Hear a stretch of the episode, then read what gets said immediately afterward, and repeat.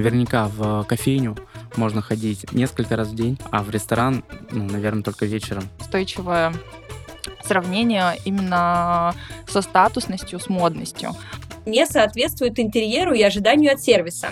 Они ведут себя наравне с гостями. Все закончилось на самом деле тем, что человек разочарован, что у вас нет пива. Ну, мы кофейня. Come on, ребят. Вы вообще, грубо говоря, по меркам многих в этом возрасте пороха не нюхали. Наш средний чек стал в два раза больше после того, как мы просто поняли, что такое франчайзинг. Такое заведение уже приносит порядка миллиона рублей чистой прибыли. Привет, меня зовут Яна, мне 30 лет, и я ищу себе бизнес по франшизе. Для этого у меня есть примерно миллион рублей и этот подкаст, где я встречаюсь с представителями рынка франшиз и выясняю, что как устроено. А заодно прошу поделиться секретами, как становиться хорошими предпринимателями. А, мы, кстати, стали выкладывать наши выпуски и в YouTube, и в ВК видео, так что если вам так удобнее, то пожалуйста. И вообще зажимайте колокольчик, сердечко и их аналоги, чтобы сервис уведомлял вас о новых выпусках. Раз и зажали. Это не сложно и не больно, а нам даже приятно.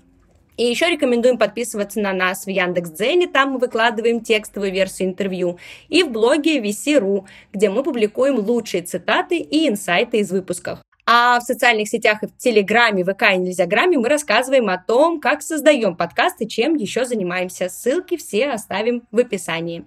Ну все, давайте знакомиться с гостями сегодняшнего выпуска. На связи Москва и область. И сразу два гостя, Владислав и Дарья Редькины, основатели сети полноформатных кофеин «Здрасте». Первая кофейня открылась пять лет назад, а первая франчайзинговая точка спустя два года в 2021 году. Сейчас в сети 72 кофейни у 50 партнеров. Из них 35 в процессе запуска и 7 личных точек семьи Редькиных. Основной объем кофеин приходится на Москву и область. Еще часть партнеров представляют Волгоград и Тюмень. Влад, Даша, привет! Привет, Яна. Привет. Ну или как да, по-вашему, здрасте. Да, здрасте. А, для начала давайте утрясем несколько формальностей. Дело в том, что оба из вас э, при знакомстве со мной заполнили анкету, и один из вас указал 19 год, а второй 18 год. Я подумала, что вы открывали разные кофейни. Тот год мы как раз э, с Дашей познакомились, запускали первую кофейню. Она была не полноформатная. Сейчас раскроем немного завесу, почему я указал 19 год, а Даша указала 18 год. Потому что э, мы, да, мы так познакомились в целом, да, я помогал э, Даше запускать э, ее первую кофейню «Здрасте» в городе Домодедово. Она не была полноформатная, она, это была кофейня больше тугу, но с небольшой посадкой, там 30 квадратных метров было. Мы потом открыли уже в девятнадцатом году там вторую такую же маленькую точку, но первую кофейню полноформатную уже с, э, с кухней. Вообще история там открытия кофейни, это была моя мечта, э, которая в целом реализовалась, и Влад мне в том числе помог. Мы просто познакомились на обучении, там в рамках этого обучения я нашла его в чате и говорю, открываю кофейню, нужен мне наставник, потому что нужно как э, можно меньше допустить ошибок, так как у него на тот момент уже был опыт, э, ну, вообще в целом общепита, я подумала, отличный шанс. Отличный шанс. Непонятно, что -то, точно на какой шанс Даша надеялась, но это, это два зайца убитые однозначно.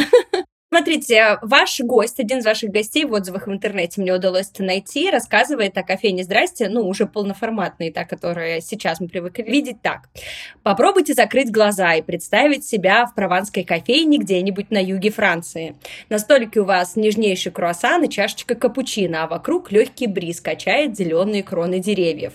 «Здрасте» претендует именно на такую атмосферу Прованса, только подмосковного. Сказывайте, это близко к вашей философии и насколько насколько эта история, если она близка, трансформировалась э, вот от эпохи to да, до сегодняшних кофеин. Даша, рассказывайте про вашу мысль, вот как все, э, все изначально было. Когда мы, вот были первые идеи запуска кофейни, мы вообще ориентировались на такую мини-кофеманию, в Московской области, да, то есть мы понимали, что в целом наша ниша, а так как мы начинали с Домодедово, с Подольска, мы понимали, что достаточно удаленно от Москвы, да, и ехать, например, там из Домодедова, из Подольска очень далеко, но люди все равно уже есть некий рынок сформированный, да, вот э, в целом кофе, и даже там завтраков. А, люди не хотят ну, порой дома завтракать и просто там встретиться, например, где-нибудь, было бы классно. Но так как рынка не было, вот мы его создавали, собственно, в тот момент. Поэтому с Провансом никак не ассоциирую, ассоциирую с мини-кофеманией на районе. Ладно, давайте про, э, если мы будем говорить, э, кофемания это чисто московская история, да, ну, по крайней мере, там она супер популярна, не знаю, если она в других регионах. Давайте для наших э, слушателей из других регионов расскажем коротко, что такое кофемания, и точнее даже попробуем вычленить те детали, которые вы перенесли в кофейню «Здрасте». Первое — это атмосфера, это модность, да, это инстаграмность, это статусность. Ну, то есть круто быть со стаканчиком кофемании. То есть весь инстаграм пестрит, не знаю, всякими модными луками, обязательно в руке стаканчик стаканчик кофемании, поэтому а, на самом деле в первую очередь а, мы преследовали это, да, то есть в моем в моей голове было вот устойчивое сравнение именно со статусностью, с модностью. Поэтому атмосфера, сервис, сто процентов, да, то есть, э, не знаю, нигде, наверное, э, ни в одной кофемании э, я, ну, меня не было там обратной связи, что что-то мне не понравилось. Всегда классно, супер на уровне, а, собственно, к этому мы и стремились. Я должна сказать, что Инстаграм признан экстремистским, запрещен на территории Российской Федерации. Про вас и про кофеманию можно сказать, что вы называетесь обе Э, кофейня, да, но при этом это полноформатная, это кухня, это и завтраки, там, и ланчи. А почему все это остается в формате кофейни? Тут я могу добавить, что мы еще перенимали с э, кофемания. Наверное, это обслуживание. Мы первую точку в Подольске запускали э, с заказом у стойки в барной. То есть и потом просто еду выносили, а, но заказ а, был у барной стойки. После мы трансформировались уже в, в работу с официантами. Наш средний чек стал в два раза больше после того, как мы просто внедрили официанта в зал, вот, который просто приходит с меню, и уже по меню а, гость заказывает, и официант ему может что-то порекомендовать. На тему, почему это в формате кофейни остается, мы начали развиваться по жилым комплексам. На тот момент было четкое понимание, что наверняка в кофейню можно ходить несколько раз в день, а в ресторан, ну, наверное, только вечером. Почему кофейня? Хотела бы раскрыть, на самом деле. А, потому что, во-первых, это отстройка, да, допустим, от кафе. А, когда это кофейня, это более а, легко а, воспринимается в плане, что ты можешь, там, не знаю, утром зайти просто взять кофе с собой, да, потому что ты там бежишь, ведешь ребенка в школу, потом ты зашел, быстренько перекусил там на обед, да, или еще что-то, или можешь просто посидеть в кофейне, а, там, поработать и сразу пообедать. Это все-таки отстройка в первую, очередь, от, в первую очередь от конкурентов, которые называются просто детское там кафе, не знаю, или просто кафе, или еще как-то. И а, второй вопрос, что это для людей а, более легко воспринимается, что, ну, я быстренько в кофейню забегу, там, перекушу, еще что-то в таком формате. То есть, наверное, это уже состояние мозга сейчас у нас такое, что типа кофейня, как будто бы это быстренько что-то сделать, там перекусить, побежать. Я хочу чуть-чуть отмотать назад, когда вы говорили о том, что из кофемании вы переняли в том числе обслуживание. А я с трудом нашла негативные отзывы про кофейню, но вот прям я ковырялась очень долго, чтобы, ну, тем не менее, это, это во-первых, очень круто, я вас с этим поздравляю, рейтинги просто, ну, типа, вот на Яндекс картах я прям ковыряла. А, тем не менее, нашла к чему придраться, но я пропустила, естественно, все отзывы про сладкую или соленую еду, это дело вкуса, это вообще, ну, не, не мой предмет для обсуждения. Меня зацепил момент, это не сколько негативный отзыв, сколько интересно вот послушать послушать, что вы думаете по этому поводу. Зацепил меня момент про то, что официанты не соответствуют интерьеру и ожиданию от сервиса. Они ведут себя наравне с гостями, едят в общественном пространстве, смеются, снимают ролики. Так было написано в нескольких отзывах. В Питере, я сама из Петербурга, в Питере такой формат вообще встречается часто. Это абсолютная норма. Это эффект того, что ты зашел типа в гости к другу. Таких баров и кафе очень много. Кто-то подсаживается, там официанты общаются, прямо сидя с тобой за столом. То есть это классика для Петербурга вообще. А как у вас? Э, это вас гости неправильно поняли? Поняли, или это вас официанты неправильно поняли. То есть какой все-таки паттерн поведения должен быть заложен у официанта, который в таком уровне кафе, кофейни находится. Потому что я услышала у Влада, что а, благодаря официантам вы сильно подняли средний чек, то есть я так понимаю, что официанты все-таки имеют ключевое такое значение. Ну какое у них должно быть поведение? Рассказывайте. Мне интересно, на самом деле, какого года это был отзыв. Возможно, там, если это было, например, там, до, до, до нашего агрессивного роста, до роста управляющей компании, до э, роста да, вот вообще в целом а, команды. А, возможно, это было просто какое-то исключение из правил, скорее всего.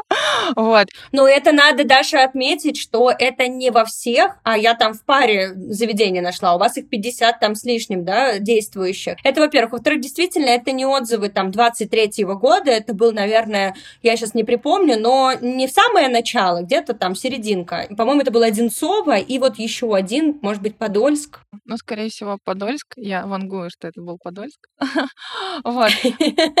Скорее всего, это было давно. А, вот, потому что сейчас у нас уже есть а, там позиция сервис-тренера, и вообще в целом у нас есть понимание, да, куда мы идем а, в рамках сервиса. Вот, у нас вообще формат, отвечает на ваш вопрос, да, у нас вообще там формат френдли, ну, то есть такой дружественный сервис, грубо говоря, к гостям. Вы заходите, у нас все ребята кричат «Здрасте!», ну, то есть это уже получается неформально, да, это уже такой неформат. Сейчас э, а, все-таки у нас, э, то есть мы стандартизируем, да, обслуживание, стандартизируем все там а, форматы сервиса и стремимся к тому, чтобы он был дружественный, но не much, да, ну, то есть не перебор, когда там, я считаю, что просто вот э, еще возьмем, допустим, два разных города, это Подольск и Москва, да, то есть это все равно э, уровень восприимчивости гостей, если к ним там сядет официант в Подольск, Подольске, например, за стол, а, возможно, кто-то может и, и ну, не понять, да, скажет там, чувак, ты чего? ты чего сюда сел? Это мое место. Да, это, э, это очень, на самом деле, такой мудрый подход. Мне кажется, что вот найти этот баланс между просто хорошим, но стандартным сервисом и между вот этим перегибанием палки такой уже концептуального формата, грубо говоря, который не каждый поймет. И вот найти этот баланс э, для того, чтобы остаться и в комфорте, и при этом, э, ну, не какой-то какой-то напыщенности или обезличенности все-таки иметь лицо, это очень важная вещь. мне кажется, что вот вы ее как раз этим нащупали. Я сначала, а, ну, в общем, с трудом себе представляла вот э, такую эстетику с названием «Здрасте», как прежде чем начала погружаться, да, в изучение. А, но потом я, э, в принципе, и вот сейчас, точнее, да, когда Даша объяснила, мне кажется, что это очень глубокая мысль. То есть оставаться дружелюбным, но при этом, да, таким простым, но при этом все-таки сохранять такой тон э, э, эстетики и комфорта. То есть вот вы такой ищете баланс, это очень здорово. В 2023 году удалось продать там почти 60 франшиз. А, в 2001 вы запустили свою первую франшизу, а вот 2022 год э, я как-то не поняла, что произошло. То есть, с одной стороны, а, получается, что вы уже продали франшизы, но как будто не стали агрессивно их продавать, да, э, возможно, налаживали какие-то процессы. Расскажите о, о том, чем вы занимались в 2022 году, что изменилось в 2023 и какие стратегии вас будут преследовать в 2024. Что касается 2021 года, э, когда мы только поняли, что такое франшиза, франчайзинг, а, я бы даже сказал, не поняли, а понимали, да, то есть мы искали себя во франчайзинге, вот, поняли, что мы должны а, развиваться по франчайзингу. Первых а, там, первых, наверное, 10 партнеров мы вообще открывали как собственные точки. То есть там я помогаю что-то там привести, консультирую постройки. Ты открываешь их просто вот своими руками. В первые месяцы мы поняли, что результаты в Москве даже были э, где-то значительно лучше, чем у нас собственных. Тогда, конечно, у нас тоже появились некие крылья за спиной того, что э, проект э, действительно будет жить и развиваться стремительно. В 2022 году мы продали порядка, а, я не помню точно, наверное, в районе 10 а, франшиз, открыли их в этом же году, а, и по итогам 2022 года у нас, по-моему, было порядка там 16 точек в том числе и наши, которые существовали на тот момент. Год был сложный, немного непонятный, там франчайзинг. А, мы не стремились много продавать, у нас не было ни отдела продаж. Была уже управляющая компания, которая вела действующих партнеров, но э, фокус был заточен на то, чтобы у них было, грубо говоря, все хорошо, чтобы мы им помогали там сотрудников обучить, найти этих сотрудников, э, как-то выстроить процесс работы. Мы в 2022 году строили некую базу того, что а, что будет дальше. В 23 году, когда мы поняли, что все у нас, все у нас, все хорошо, все настроено, команда, а, команда у нас растет внутренняя, у нас появился офис, у нас появился обучающий центр, где там сервис-тренер преподает, тренинг-центр, где у нас там шеф-бариста а, и тренер-бариста присутствуют, как ребят, которых мы обучаем, мы поняли, что все, вот, вот, вот сейчас мы можем более агрессивнее начать наш рост. Да, мы в 23 году продали ну, около 52 э, франшиз. У нас 72 локации, которые уже в процессе запуска. Эти локации, в том числе наши и 50 наших партнеров, порядка 15 партнеров у нас уже имеют 2-3 точки. Планы на 24 год, тут я бы подсветил, что э, мы хотим также вырасти в два раза. Мы хотим э, в этом году открыть сотую точку. Вот. Тут уже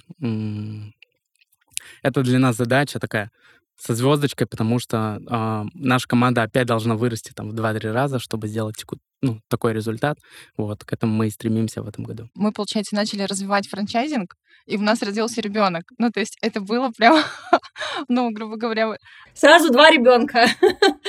Да, сразу два ребенка. И когда меня спрашивают, Даш, вообще как, как вот вы? А я сейчас смотрю, оборачиваясь назад, я думаю, блин, как мы вообще выжили в таком ритме? Ну, то есть и опыт франчайзинга был первый, да, то есть мы раньше никогда там с этим не сталкивались. И опыт рождения ребенка тоже был первым, и он не менее там требует скиллов, да, тоже. Поэтому у нас такой 21 год был под эгидой, конечно, успеть все.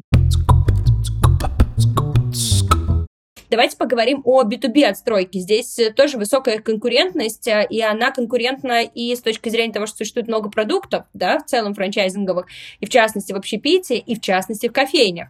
А, и давайте вот пока вы искали, нащупывали в себе вот 21-22 год, искали, уже Влад упомянул по поводу отстройки позиционирования да, себя во франчайзинге. Вот расскажите мне об этом.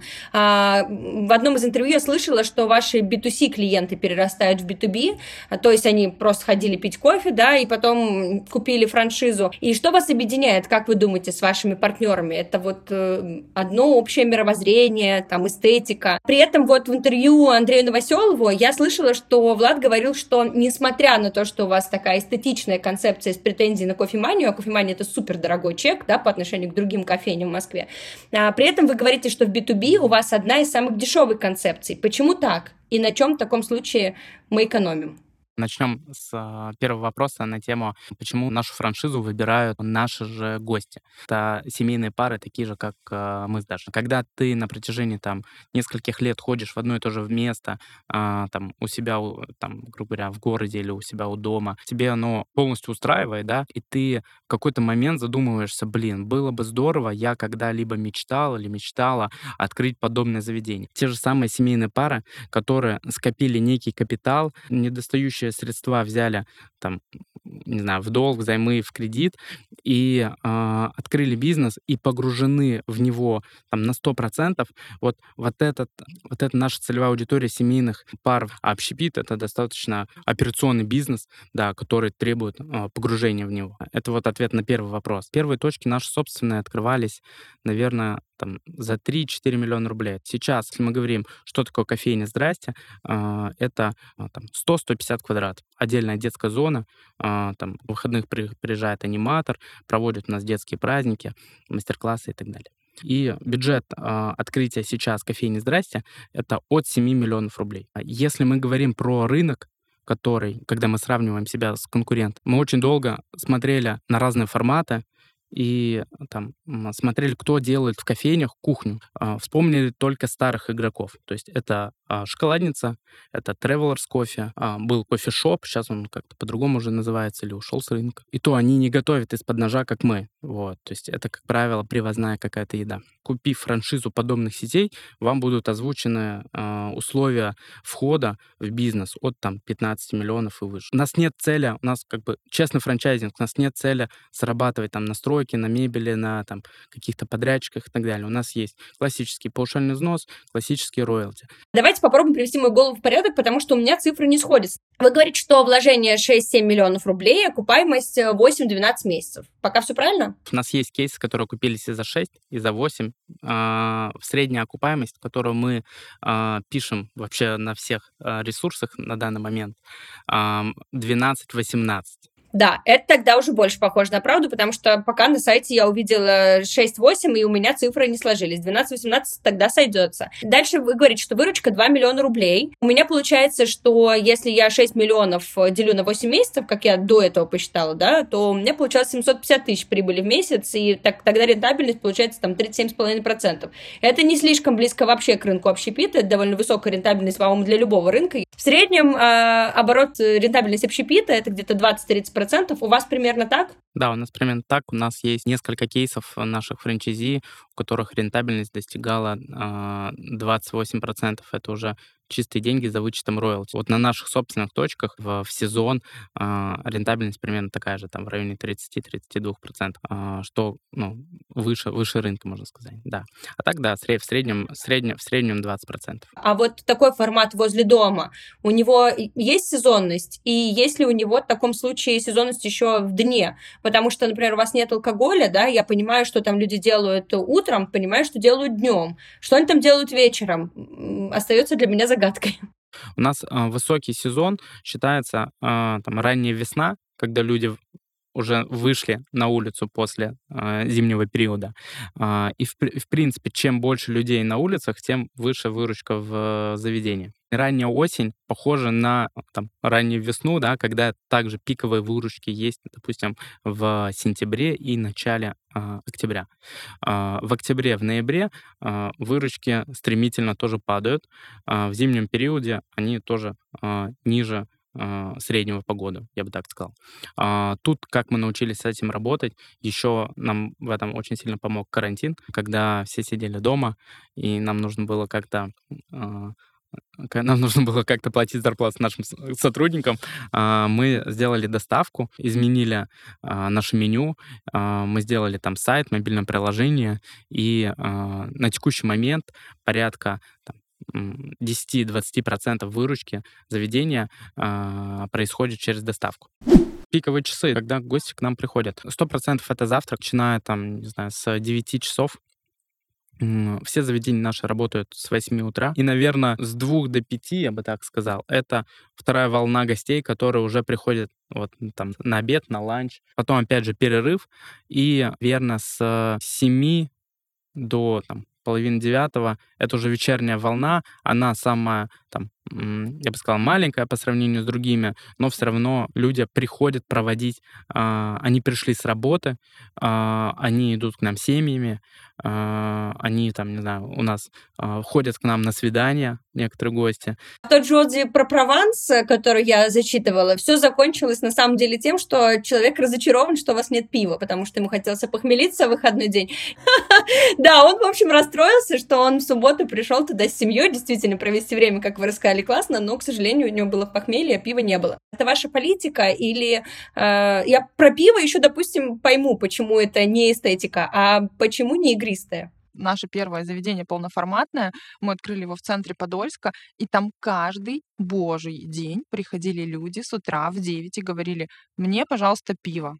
И мы думали, блин, мы что-то не то делаем. Ну, то есть не может быть такого, что каждый день пиво. Ну, мы кофейня. Come on, ребят алло, вот. И поэтому, а, а, то есть у нас были, конечно же, такие мысли, но мы а, понимали, что люди, которые, допустим, там пьют с утра а, там пиво, да, скорее всего, они у нас, а, ну, это не наша целевая аудитория по факту, да, так если кратко говорить, вот.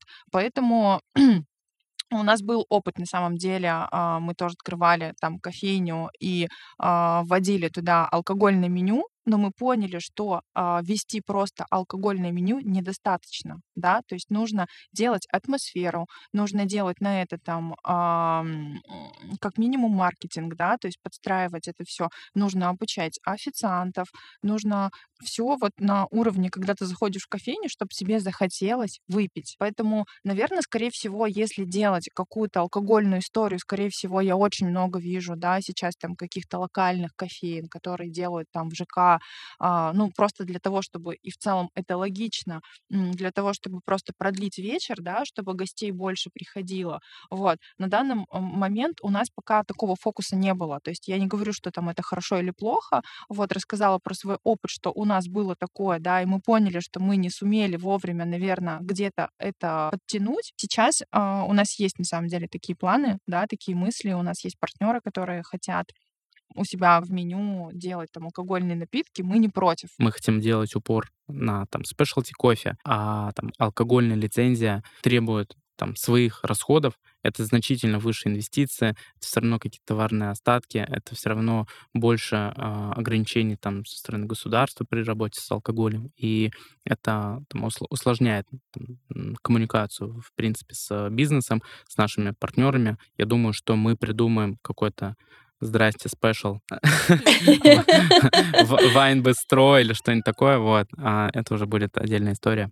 Мне так э, нравится, что вы такие инь-янь, вы сегодня пришли в черном и белом, и, и когда вопрос, э, во многих вопросах, и в частности с алкоголем, да, вы прям так по-разному это объясняете, но в итоге все получается в единое целое, потому что э, во многом количестве бизнесов и там общепит не исключение. Если есть возможность заработать на людях, которые с утра просят пиво в 9 утра, да господи, почему бы не заработать? Да, это же типа вот, пожалуйста, стригите деньги. А у вас, видите, а, есть упор на концепцию. И мне кажется, что миром вообще правят концепции. Есть игроки в формате семейных кафе, где алкоголь это, наверное, первое, что они внедряют. Мне не кажется, что это хорошо, да, то есть я, наверное, был бы против этого, когда у тебя огромная детская зона, и при этом э, рядом не знаю, чей-то папа наверняка может пить водку. Влад, конечно, таких концепций очень много, и они так и зарабатывают. Другой разговор, что э, туда не ходит та целевая аудитория, которая приходит «здрасте». И в этом плане просто каждому нужен свой формат. Я хочу быстро еще раз резюмировать деньги. Значит, я 8 миллионов заплатила. Что из них э, ремонт, что из них аренда, что из них паушальный взнос. И когда я все куплю через пол, полтора года, например, да, э, какие у меня будут расходы и какая, и какая средняя прибыль? Сейчас э, для там, большинства регионов, в том числе и для Питера, паушальный взнос 950 тысяч. Потом на ремонт ты потратишь порядка 2 миллионов рублей. Это примерно миллион рублей э, сама работа и миллион рублей — это сам материал. Позже э, мебель. На мебель ты потратишь порядка миллион двести, полтора миллиона. Аренда Обычно средняя ставка у нас 200-250 тысяч рублей. Первый последний месяц это будет порядка там 500 тысяч. Закупка оборудования э, и инвентаря там различного для, для кухни и бара это примерно полтора миллиона рублей. Вывеска там порядка 100 тысяч рублей, касса порядка 200 тысяч рублей, оформление порядка там тоже 200 тысяч рублей. Минимальный формат, который мы сейчас открываем, это там от 7 миллионов в итоге я это все купила за полтора года. Средняя выручка у меня 2 миллиона в месяц, да, примерно так. Но у меня э, по среднему чеку и а, по количеству гостей в день у меня так и получилось. Примерно 2 миллиона рублей я считала своим кустарным способом с ограниченным количеством данных. Но у меня так и получилось. То есть здесь и у меня сошлось. А, и через полтора года я, получается, буду получать 400 э, тысяч примерно в среднем на руки, если у меня будет такой же оборот, да, и я уже окуплю а, вход в бизнес. Все правильно. А, так и есть у нас. А, у нас есть средняя цифра по партнерам, средняя а, прибыль порядка 400 тысяч рублей. Средний оборот, он у нас чуть выше сейчас по сети, где-то 2 миллиона 300. А, максимальная выручка наших точек 4200, 4300 а, делают несколько заведений. Такое заведение уже приносит порядка миллиона рублей чистой прибыли. Это при том, что оно, не, оно небольшое, ну то есть оно, оно такое же, там 100-120 метров. У меня есть э, серия заключительных к вам вопросов. Давайте к ней перейдем. А, вы одни из самых молодых а, гостей моего подкаста. Вы можете раскрыть свой возраст, если, если хотите. Если нет, то я сама напишу его в описании к выпуску. Вопрос без вопроса. Да, ребят супер молодые, и учитывая, что бизнесу уже пять лет, мы можем обратно отмотать, и получается, что бизнес начинался тогда, когда вы вообще, грубо говоря, по меркам многих в этом возрасте пороха не нюхали, то есть вам было там 20 с копейками лет. Мне 27 исполнилось вот на прошлой неделе. А, да, в 2018 году, получается, когда мы запускались, мне было там 21. Тогда я только закончил, наверное, а, вуз. Я пошел на факультет именно связан с бизнесом, с а, там, предпринимательством, менеджмент и все, что с этим связано.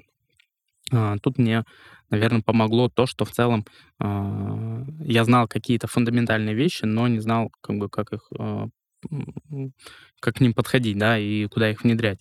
Там, я считаю, что, конечно, лучше на практике это все прожить, проделать, э, чем чем сначала 4 года отучиться, а потом, а потом пробовать. Э, тут у меня такой подход, хотя э, в целом мы бесконечно просто развиваемся, обучаемся на различных программах, так, мне 32. Когда я поступала, я просто работала официантом, и для меня это был супер очевидный выбор. Вот. а, Ну, то есть там я работала на двух работах, ну, параллельно мне все-таки тянул общепит, у меня была какая-то романтика, я думаю, вот, когда я вырасту, я как открою свой ресторан. Поэтому из серии про романтику это про меня на самом деле. Даже с опытом а, я понимаю, что, наверное, окружение решает, да, потому что когда ты общаешься условно с предпринимателями, у которых, у, тебя, у которых есть бизнес, у тебя нет шанса его не запустить просто потому что ты погружаешься в эту атмосферу. Вот. А когда у тебя уже есть условно бизнес, ты постоянно думаешь, как же мне улучшить, да, то есть ты уже думаешь над другим. Вот, поэтому а, мы постоянно, мы вообще фанатики, наверное, мы скупили все обучения, которые есть там на рынке инфобиза. Вот, это сто процентов. Мы постоянно учимся. По поводу управля- управляющей компании, а, тут, наверное, а, классно, когда а, есть уже а, ребята, действительно с опытом, которые уже работали, проходили этот путь. Ты а, не можешь же уметь все, да, по факту. Поэтому ты просто учишься у ребят, которые там а, условно работают рядом, ну, вместе с тобой в одной команде. Это очень здорово, что вы можете действительно учиться вместе со своей командой, да, и быть к этому открытыми. Я видела, что вы были и у Долгова, и у Аяза, и в ВКонтакте там, с Андреем Новоселовым, что есть еще Сколково, Синергия, Хакатон. Это все, что я успела так по-быстренькому найти. Предполагаю, что их еще больше. Меня интересует, кому не стоит идти на какие-нибудь обучения. То есть, для, ну, не все же подходят друг для друга. Кому, куда кому не стоит сходить. Вот если, например, там, а, к Аязу не стоит идти вот таким людям. Там, к Долгову лучше идти вот только с таким запросом, да, с другими не надо, потому что так как мы с Владом познакомились на обучении а, у Аяза, да, то есть в рамках там обучения этого курса, я могу сказать и могу рекомендовать, и всегда рекомендую, да, несмотря там на последние события, в целом, а, это, наверное, самое стартовая история, которая объединяет, а, ну, то есть которая, во-первых, тебя заряжает, да, потому что мотивация очень важна, мотивация важна там в рамках ком- команды, да, то есть ты не только один, ты понимаешь, что все ребята что-то делают, все зарабатывают, есть какая-то внутренняя конкуренция, есть стремление. Сейчас мы там обучаемся у Ильназа Набиуллина, это основатель Чио-Чио. У него тоже классный результат. А, мы супер довольны, э, но понимаем, наверное, туда нужно идти уже как минимум с бизнесом, да, и с каким-то результатом, потому что там тоже уже окружение ребят, а, которые уже, ну, то есть не стартовых. Вот. Ну, тоже очень классно расширяется знание, очень прикольно. И, наверное, это обучение, которое превзошло мои ожидания. Да, то есть обычно там, ну, условно, там на старте ты плюс-минус понимаешь вектор, куда ты идешь.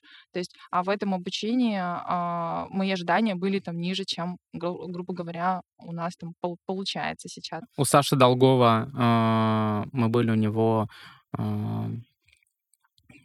я точно там сейчас не скажу, это было в 22 году, и тогда как раз а, и мы поняли, что нам нужно сейчас активнее расти, и что нам для этого нужно, да, и вот мы пошли на обучение к а, Александру, и а, там уже брали тот опыт, там, не знаю, сделать первые там 50 продаж франшиз, выстроить управляющую компанию таким образом, чтобы она могла это все обслуживать, чтобы там мы научились там NPS собирать партнеров, да, что они довольны и что им нравится.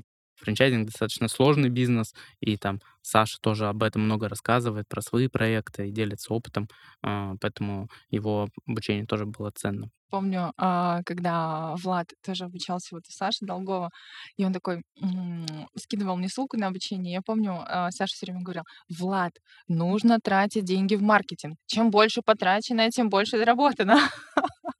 Вот, и это такой был на самом деле ключевой инсайт, когда, ну, все равно до этого момента ты боишься это делать. Ну, то есть думаешь, блин, а потратишь, а ну, как бы жалко тоже. Вот. Но Саша расширял наш мозг этой прекрасной мыслью Александр Долгов поделился и в интервью э, в нашем подкасте. Давайте с вами объявим конкурс э, для наших слушателей, подписчиков и так далее. Расскажу, что нужно делать. Нужно наблюдать за нашим проектом, слушать выпуски или читать эти выпуски и задавать вопросы нашим гостям. А, из сезона «Общепит» сейчас открыты опции всем гостям задавать вопросы. Это могут быть темы про бизнес или про свой какой-то продукт, Э, да, чтобы получить какую-то консультацию, или, может быть, вы ребятам как раз дадите вопрос, на какое обучение лучше сходить. Задавайте вопросы э, Даше и Владу. Э, это можно сделать в тех аудиоплатформах, в которых открыты комментарии. Это можно сделать на Ютубе теперь, на Яндекс.Дзене или в наших социальных сетях. Все ссылки мы оставим в описании. В конце сезона мы соберем все вопросы, отправим их основателям франшиз, и они ответят на них. А самые интересные вопросы наградят. Даша и Влад тоже принесли подарки. Рассказывайте, какие вы принесли? А, за, мы, мы решили, что мы подарим а, сертификат в наше заведение на 5000 рублей. рублей. А, а за самый интересный вопрос, если он нас зацепит очень сильно, то наверняка, может быть, а, мы тоже встретимся с, с этим подписчиком ну, в этой же кофейне. О, здорово! То есть это не просто посетить «Здрасте», да, но и посетить его вместе с основателями потенциально возможно. Ну что ж, ребята, спасибо за интервью. Это было очень подробно, это было интересно, и это было видно рост, который вы прошли. Это очень здорово, что у вас получается наращивать и наращивать в себе новые скиллы.